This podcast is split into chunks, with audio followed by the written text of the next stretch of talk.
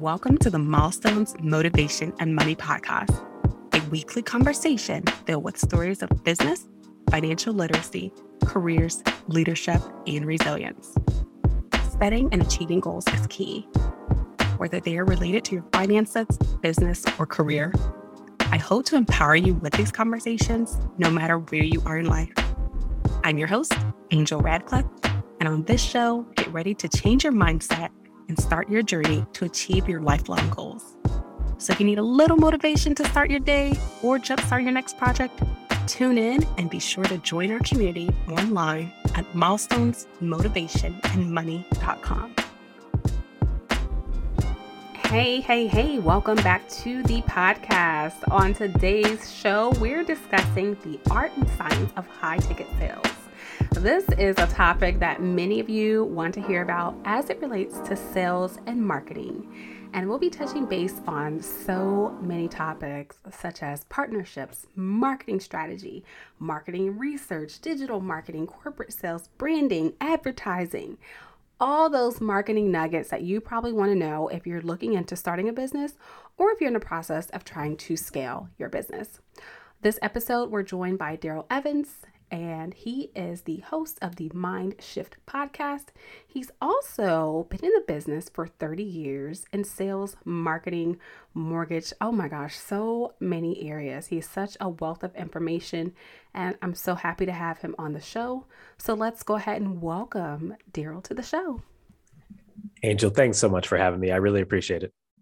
I am really going to enjoy this topic, and we had a good conversation in the pre-show. I wish we were recording. So I definitely am so excited, and I want people to be able to learn from you and your marketing skills. So how about you start off and give us a brief overview and background of who you are?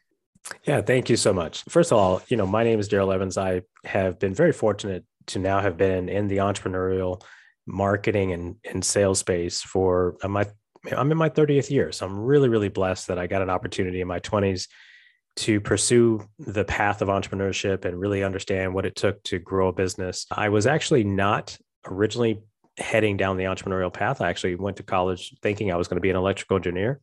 And along that path, I was also a general manager for Taco Bell, pretty famous restaurant here in the United States, really good on the college kids' budget. And during that time period, I was actually became a general manager. I didn't realize what it was going to do to my career trajectory at that time. But while I was studying engineering, I was now also involved with business and P&L and management and food cost and hiring and training and empowering and all of these things. And so little did I know that little restaurant experience, which really wasn't a little experience, I was actually there for a total of 10 and a half years. It really just opened my eyes to business. And so I changed majors, changed it to finance. And even in all of that, I still thought I was going to go do something else in the world of business finance, but not so much entrepreneurship. I did start my first business around 2021 when I was in college, just really to put, money in my pocket for the weekends. And then thinking, it was a side hustle as they call it today. But as I got out of college, I went into my first, what I would call full-time sales role, which for all intents and purposes, you might as well call entrepreneurship because you don't get paid a nickel unless you close sales. So I understood now how sales processes were, followed methodologies, understood how to work a CRM, which back then was not the types of CRMs that you work today. And then a few years later, I entered the mortgage industry. And that was when I really started honing some of my marketing and sales expertise, if you will. Once again, starting in a business in the mortgage industry, you're self-employed. And I had a life event that made me go all in on entrepreneurship and not look left, not look right. So that was kind of the journey. 10 years or so in the mortgage industry, became a top producing loan officer, co-owned a mortgage company. And of course, everybody knows what happened in 2008 and 9. So we closed the company down, kind of voluntary and involuntary because without getting into the dynamics, a lot of people that were outside of the industry wouldn't know what was happening kind of beneath the surface, but we were kind of forced out because of the capital requirements that the banks would ask us to raise more capital at a time when they were turning off our credit. So that's for another story, but started looking around at the industry, looking around at the world of marketing, looking around at entrepreneurship. And I had started my digital marketing journey in 2003, early in the mortgage window. And we maybe unpack that a little bit as we go. And so I started an internet marketing division in my mortgage company in 2005. And I was an early adopter to YouTube 2007, Twitter 2008. So I was already using social media to generate leads and business. And actually, had it not been for those skills that I had adopted early, kind of an early adopter, I don't know that I would have made it through 08 and 09 as much as I did. And I took my lumps, don't get me wrong, but it was those skills. And I looked around and said, hey, no one else is doing what I'm doing. People were like, hey, how are you doing this stuff online? I'm like, how are you actually getting business without being online? So I was really early. And of course, that led me to some business decisions and some thought processes about what I wanted to do over the next 10, 15, 20 years. I had a business coach, business plan, all this stuff. And I said, the mortgage industry doesn't have to be the vehicle, because I was, there were some reasons I wanted to maybe make the change, but I was really looking for an alignment. And so I found that the digital marketing space was going to allow me the time freedom, the location freedom, obviously you can work from anywhere. And we dove in, started our agency, and met my business partner in 2008, 9-ish. And we started our agency in 2011. And so Yoko Local has been helping small, mid-sized companies now grow revenue, generate leads, build our online presence, all of the things for like the last 10 and a half, 11 years. And we're very fortunate to have generated quite a bit of revenue for a lot of companies that needed the help. So we're having a lot of fun. Wow. Such an amazing journey. And you were sitting there and going through your story, and I can tell you were sort of self-reflecting. And I think when we look at the things that we've been through and the places that we've been and those goals and the successes, we're like, how did I get here? Wait a minute. Right. Like, how did this all come together? Because right. In the beginning, sometimes small business can be very messy. The late nights there's always the late nights and early mornings, right, and 24-hour days, or staying out on a Friday or Saturday night. But when you think about starting your company, who taught you about entrepreneurship? I know you were into sales, but as far as starting the business, filing for your EIN, like who taught you those basics? I wish I could say I had any lessons on that. I think it was just being curious. I think when you decide that you want to do something, you just have to go get the information. You have to either ask questions. Today, obviously, we have the internet, which is easy. But if I go back into my 20s, I don't remember how I figured out how to start the S corporation, or I don't know if we had an S corporation or an LLC. I don't remember if LLCs were out back then, but me and my business, I had a business I started in college, a different one than the first one. I just don't remember, but it's like information that you want is out there at any level. And today, of course, it's available everywhere online. I just think it's a matter of, do you really want it? And if you do, go find the answers. Ask questions, get pointed in the right direction. And Angel, I think one of the things is people have to be humble to say it's okay that they don't know something. And it's something I learned as a lesson early on. And I continue to tell myself all the time, I don't know everything. Sure, I've been in business 30 years. I've had a number of businesses, had successes, failures, all this stuff. And I'm still here, but I still wake up every day with a humility of saying, I don't know it all. And I think that probably is where it started for me in my 20s, is when I didn't have a rule book on entrepreneurship. I did get a rule book on how to operate a business inside of a fast food environment, but I didn't understand what it was like to take the next step and have to be responsible for everything, the sales, the marketing, the hiring, all of the things.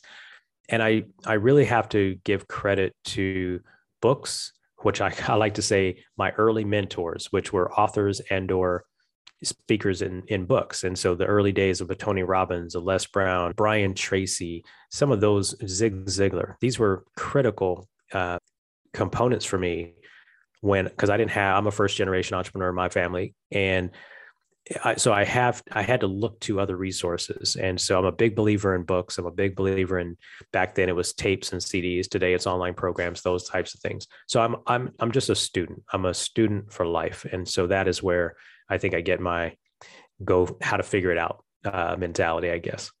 Oh, and I can relate there. So I've always been very inquisitive and trying to find out how things work. So that's a commonality between both of us, that I'm sitting here and I'm like, this sounds exactly like my journey, but yeah, no, it's true. If you're going to be successful as an entrepreneur, I wish I could say it was as easy as, just following someone else's path and buying someone else's course. It really wasn't even the books, because I tell people all the time, even in books, a lot of times the books I read, I get one nugget out of 300 pages. And a lot of times I'll start the book, get 3-4 chapters in, 5 chapters in, and get the nugget that I was looking for. And I don't even finish the book. It doesn't invalidate the rest of the book. It just means that whatever made me pick that book up, I got what I needed.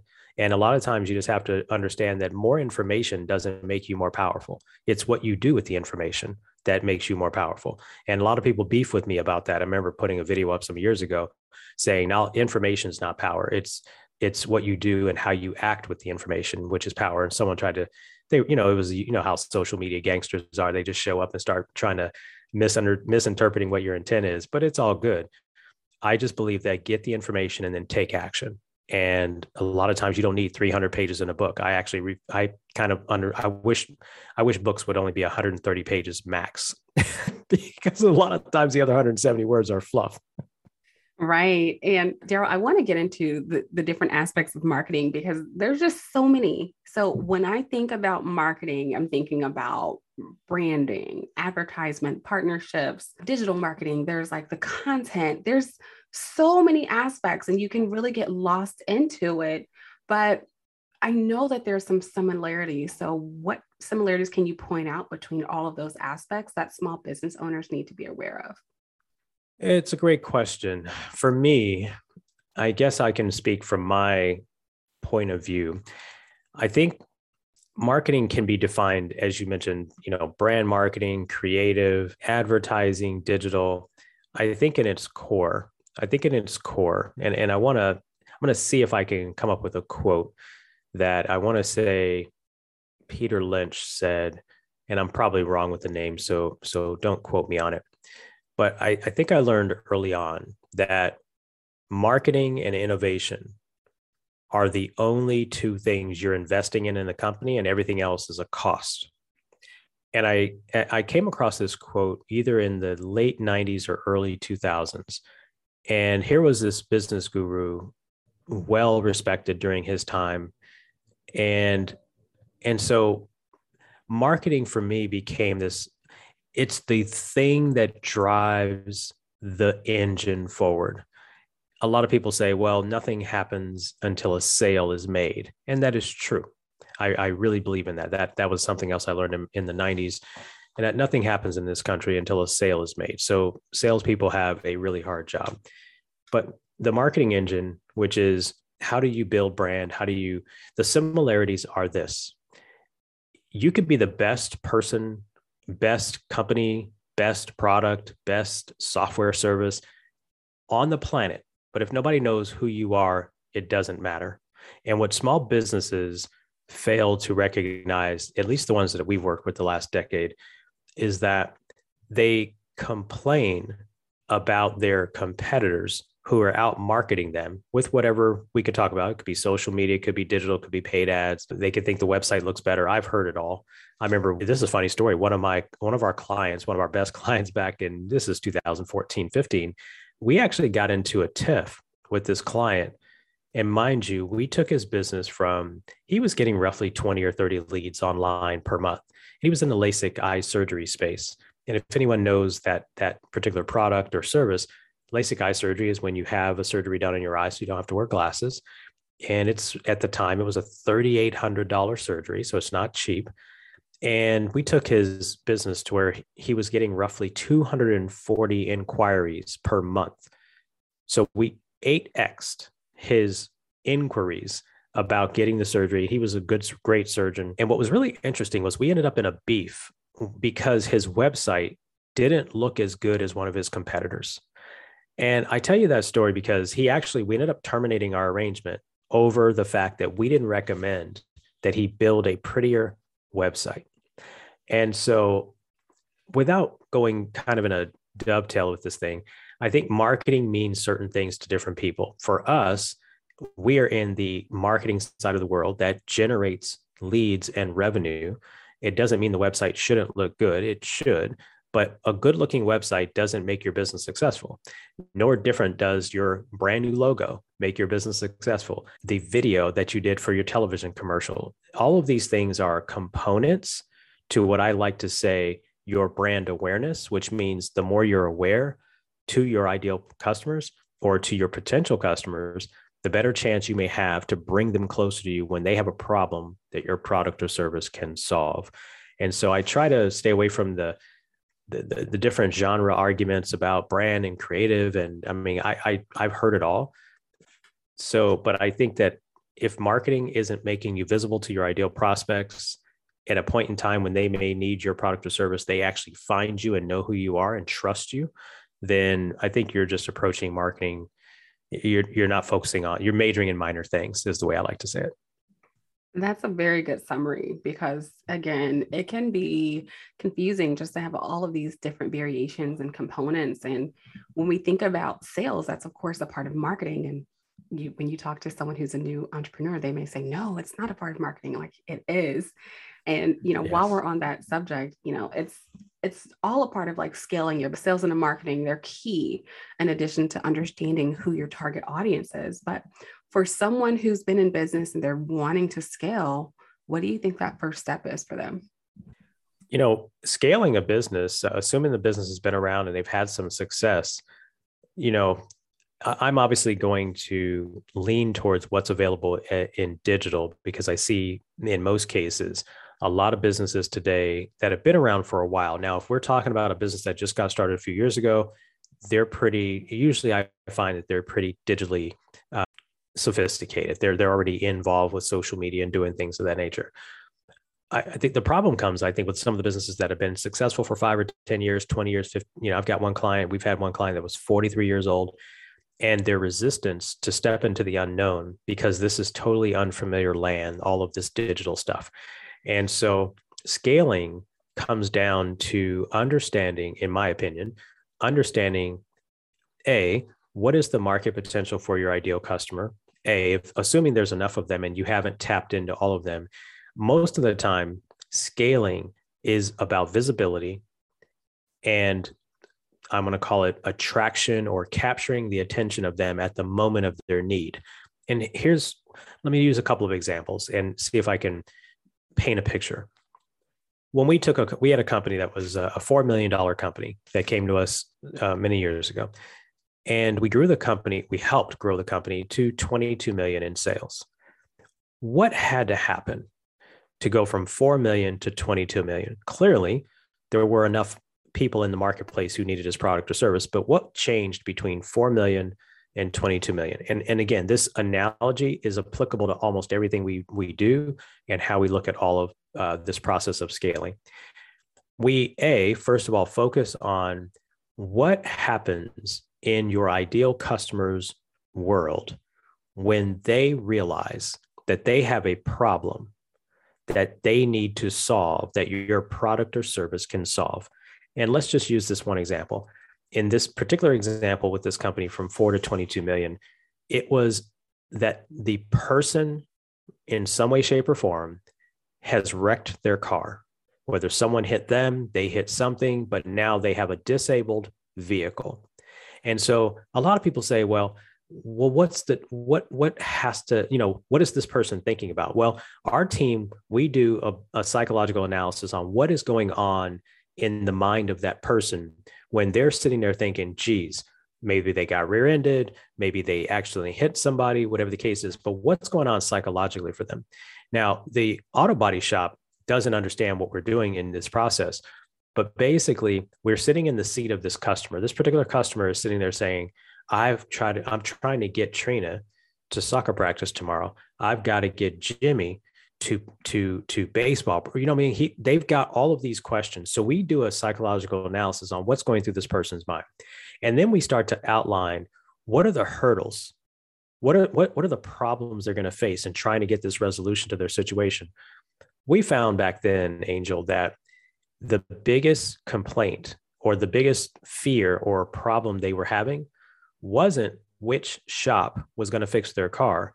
It was, how am I going to get the car that's disabled to a shop? And then how am I going to get a quote from that shop and then get another quote and get the car moved around? Because nobody wants to try to take the car to 3 different places and get quotes on this car. And some people know that the insurance companies try to force you to go to their own shop. Well, what we did was we talked to the owner and we said, let's make this process even though this person is at a point of pain, at a point of frustration, how can we alleviate that and get them to your shop faster? So we created an online app, not an online app, but we created an app system. Today, it's a little easier with cell phones. Today, with taking pictures and uploading pictures, back then, 2012, 2013, it wasn't as sophisticated. We basically said, hey, happened to be the owner's name was Mike. Hey, Mike, is it possible you can give this person a quote without actually having the car in the shop? And he says, yeah, we probably can do that as long as we've got 4 pictures of the damage from different angles. So we ended up working through this to save time on the example. We figured out that if we could get the injured party, the person who had the car broken down, to take 4 pictures uploaded to the web app, his team could then provide a quote and give a guarantee, presuming there were no other outstanding circumstances. And so what we ended up doing was this person didn't want to take the car to 2 or 3 shops to get it quoted out, because in most cases, they'd probably have to have it towed. That one change of meeting that person at the point of pain skyrocketed. He would report back to us that 80% of the people that sent the photos in to get the quote, they came in and closed the deal. So at a $2,000 average car repair, you can do the math. So for us, it wasn't about SEO per se. Sure, they had to find him online. And yes, we were doing Google ads. And yes, we were doing social media. But this one aspect of understanding where the buyer was coming from in that particular point of pain is what helped solve that problem. I'm going to give you one other quick one, Angel, if I may. And I'm not trying to just stay in local businesses, but I think everybody listening to this can think about local scenarios like this. There was a plumbing company that came to us some time ago. And in my marketplace where this company was, there were gazillion plumbers and they all had big budgets. And to get a Google ad campaign with some of the best keywords, they were going to have to pay $40 a click. Now, for a younger company that's only 2 years old, they can't compete in that market. They can't compete at $40 a click. So, but we knew that hot water heaters, when they go out, they produce a problem that someone needs to solve immediately, because I don't know about you, Angel, but I don't want to take a cold shower on purpose more than once. If I find out that the water heater is out, I'm not trying to take it. You know, I want somebody to fix that ASAP. If you're in a cold state, it's even less than that. What we found out though, is this was their highest profit margin service, but to compete in this market was $40 a click. So we reverse engineered what could happen to the water heater before it goes out. What signs or symptoms are happening that the homeowner could notice that would let them know the water heater might be ready to go out? Well, it turned out that there were 4 things that possibly would indicate that the water heater may be going out soon.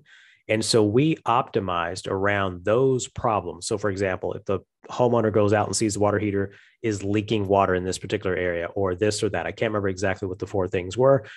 And we optimized around those problems. So if I'm a homeowner and I say something's leaking and I go Google, why is my water heater leaking, et cetera? Well, we would make sure that they showed up there as opposed to trying to show up for water heater repair. Once again, that scenario, we snuck in beneath the radar and met the person or the homeowner at their point of curiosity or pain or inquiry.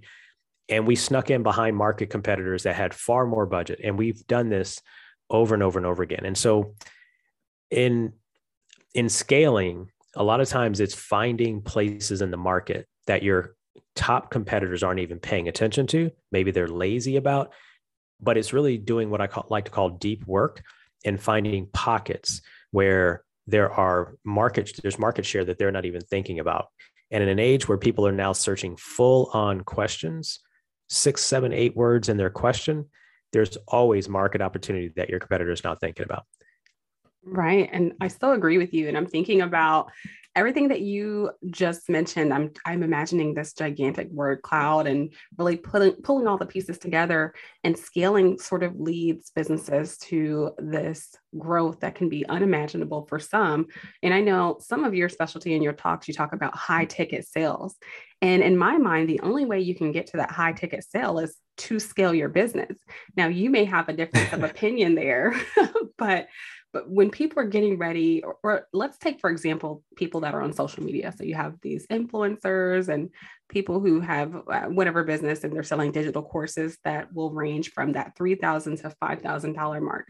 To me, that's a high ticket sale, right? And you may consider something a bit higher, but what does it take for someone to get to that point to say, this is my offering and I want you to pay me $5,000?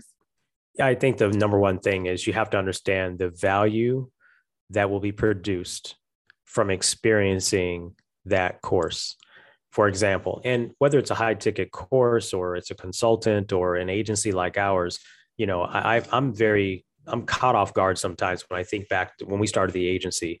We were helping companies grow and only charging like $350, $400 a month. I'm embarrassed to actually say that. But a lot of times it has to do with having of what the value is that you'll bring. So if you think about the company I just used as a quick example, and then I'll circle back to high ticket thought processes, the company that came to us with 4 million, and I'm just going to stick with that one. There's so many examples I could pull up, but from 4 million to 22 million. And then he gets a sale for 30 plus million. I mean, our fee along that journey was only $300,000. And as much as some people say, well, you made $300,000. No, I run an agency. That's not all profit. Are you kidding me? So I think about, as the years have gone on, it has made me more aware of how much value my agency really brings to companies. And it's an exponential number. So as the years have gone on, it's really changed my perspective on what high ticket means and how to add value to a company. And a lot of times we began exploring this a few years ago, where a lot of businesses are being burned. A lot of marketers out there today, the market is crowded. People are popping up from everywhere, from their inbox to their text messaging, to the social media feed, to the IG feed.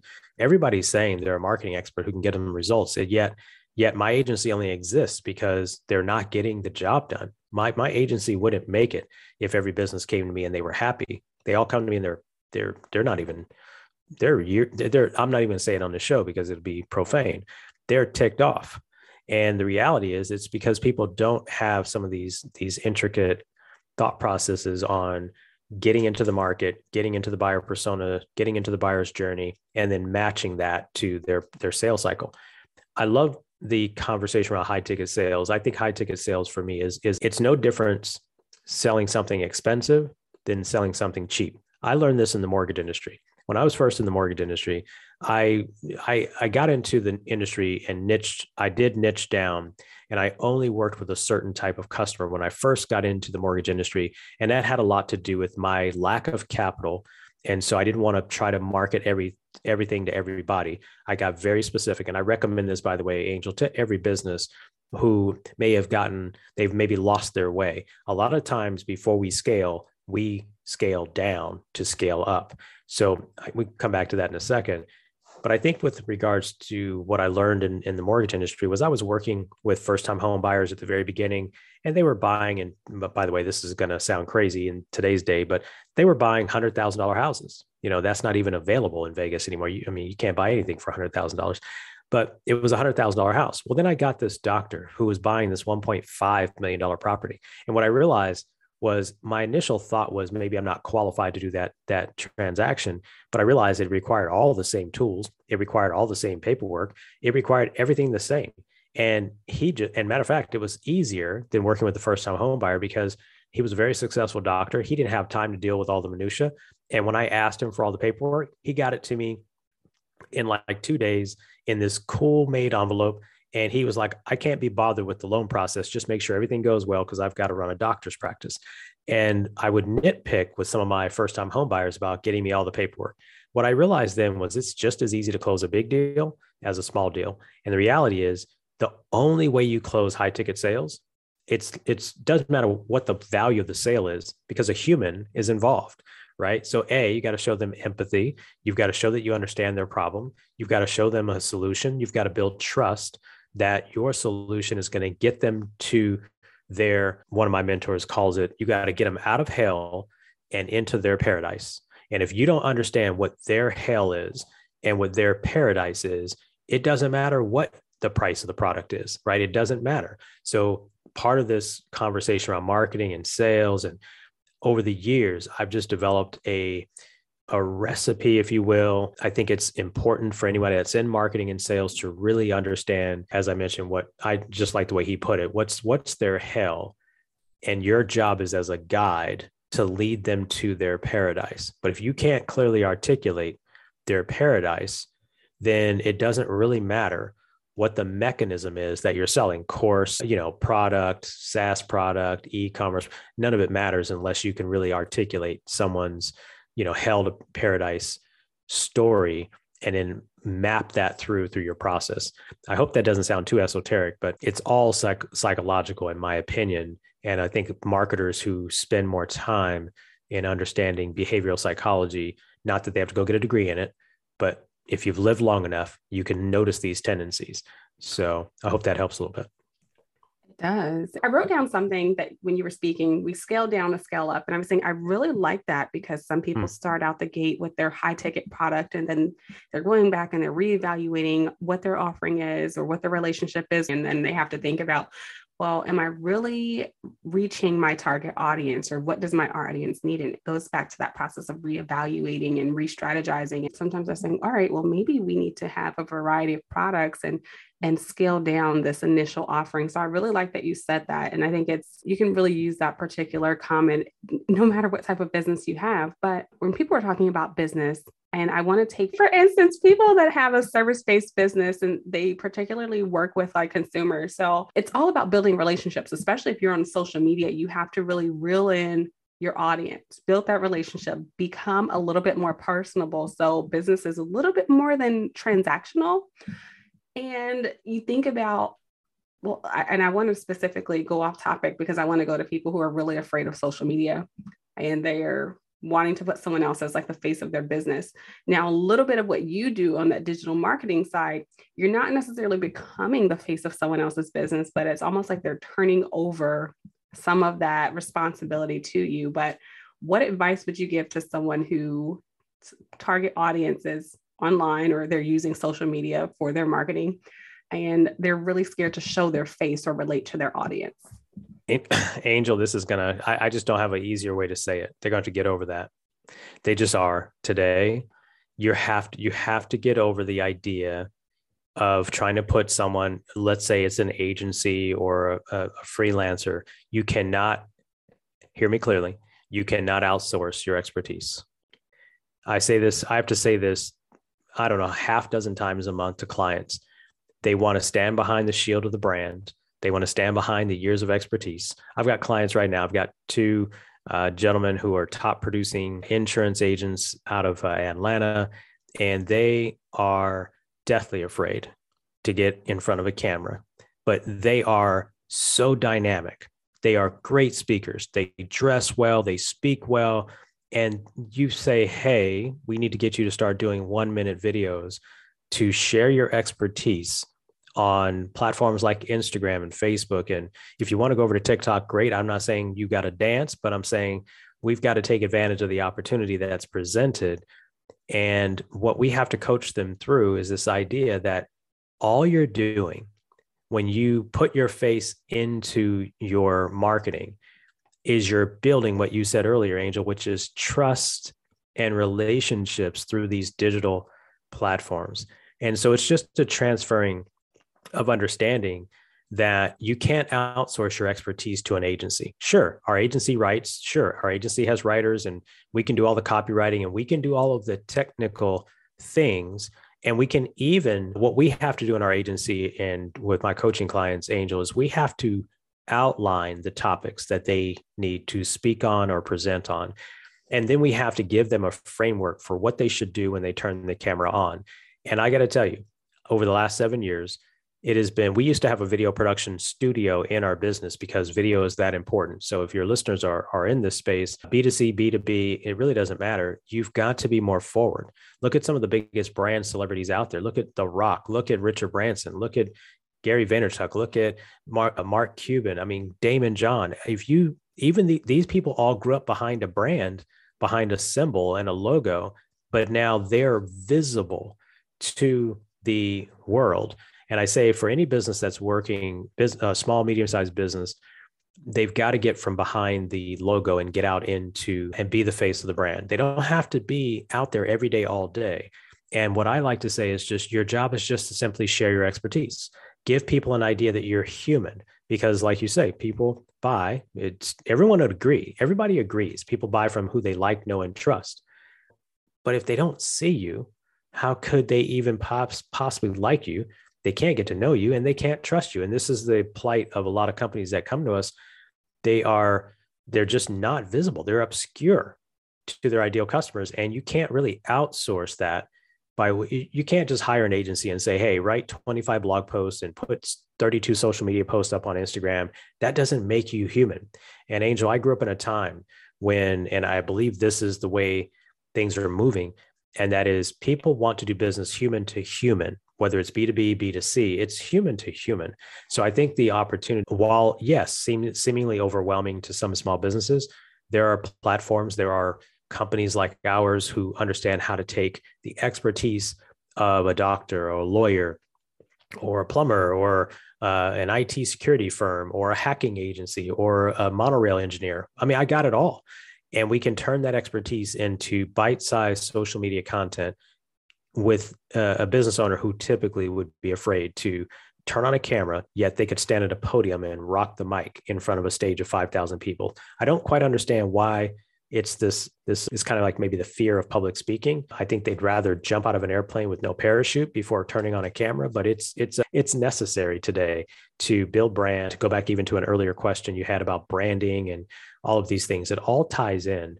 And it's not as hard as most people think, especially carrying these phones that we have today, which can take care of all the heavy lifting. It's just a matter of the expert committing to sharing their expertise in bite-sized chunks and building up brand equity.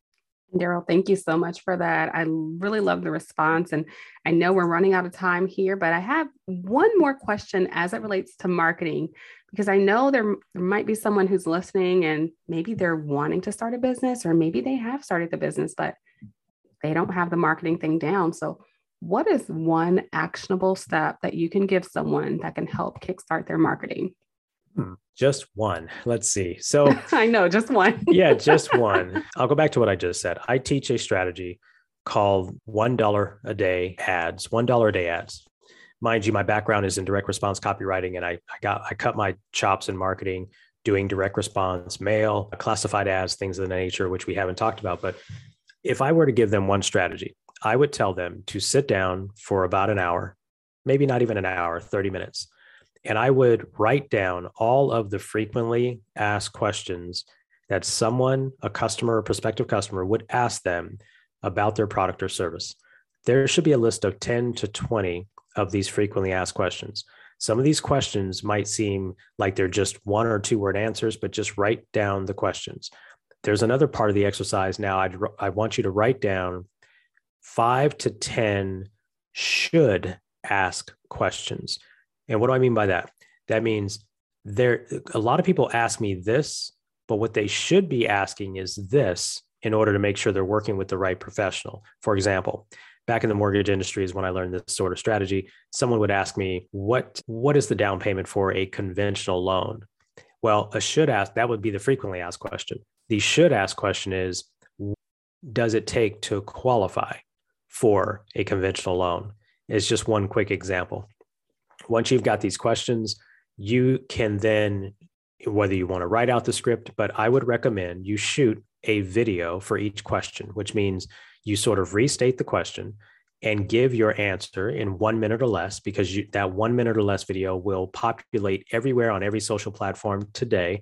And then from an amplification standpoint, I use a $1 a day strategy, which can be targeted. Think of a television ad, except not blasting it to everybody. You're sending it only to your potential customers. For example, the insurance company that I just talked about that are out of Atlanta, I have them doing this. They have two different offices in the Atlanta, Marietta, Georgia area. And we are going to have them make sure that these videos are only showing to people that are within 10 miles of each office, because the reality is everybody within that 10-mile window is either going to need a car insurance policy, a homeowner's insurance policy, a business owner's policy, a life insurance policy, and they may already have one.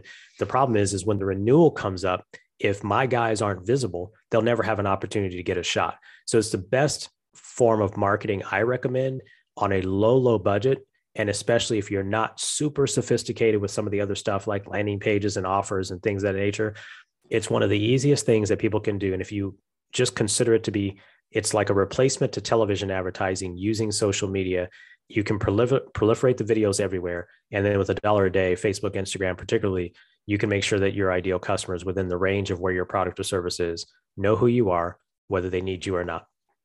Awesome advice. Thank you so much, Daryl. And I have to end the show with this one question. Gosh, I feel like we need more time. I have more questions. Okay. I do have more questions on the list, but I know we want to keep this short and really bite-sized, but this is a question I ask all of the guests who come on the show. And of course, I'm a financial educator, super passionate about financial literacy. And I've built a few brands over the years, one of those being Fallen on a Budget. Now, when you hear that word "balling on a budget" or that particular phrase, what is your personal definition of that? It's so funny because I remember when I saw that in your profile and I got a chuckle. I'm chuckling again because I think it's super funny. To me, balling on a budget, from just a raw thought that comes to my mind, is making the most of whatever resources you have. But it doesn't mean play small because you're on a budget. It means playing smart with the budget that you have, right? I'm a small business guy. I've never been a funded company. We've never gotten venture capital. I've always loved the idea of building something from scratch without having an influence from somebody needing a certain ROI on the investment they put in my company. I'm not saying it's the right thing to do all the time, but what I understand is when you're balling on a budget, it means you've got to make lean, smart decisions about how you're going to operate your business, your marketing, your sales. And I think you learn a lot about yourself when you can operate as you would say, ball on a budget. So that's what came to mind when I first thought about it. And, you know, I think a lot of small business owners who are on a budget can understand that thought process. I love it. Playing smart with the budget you have.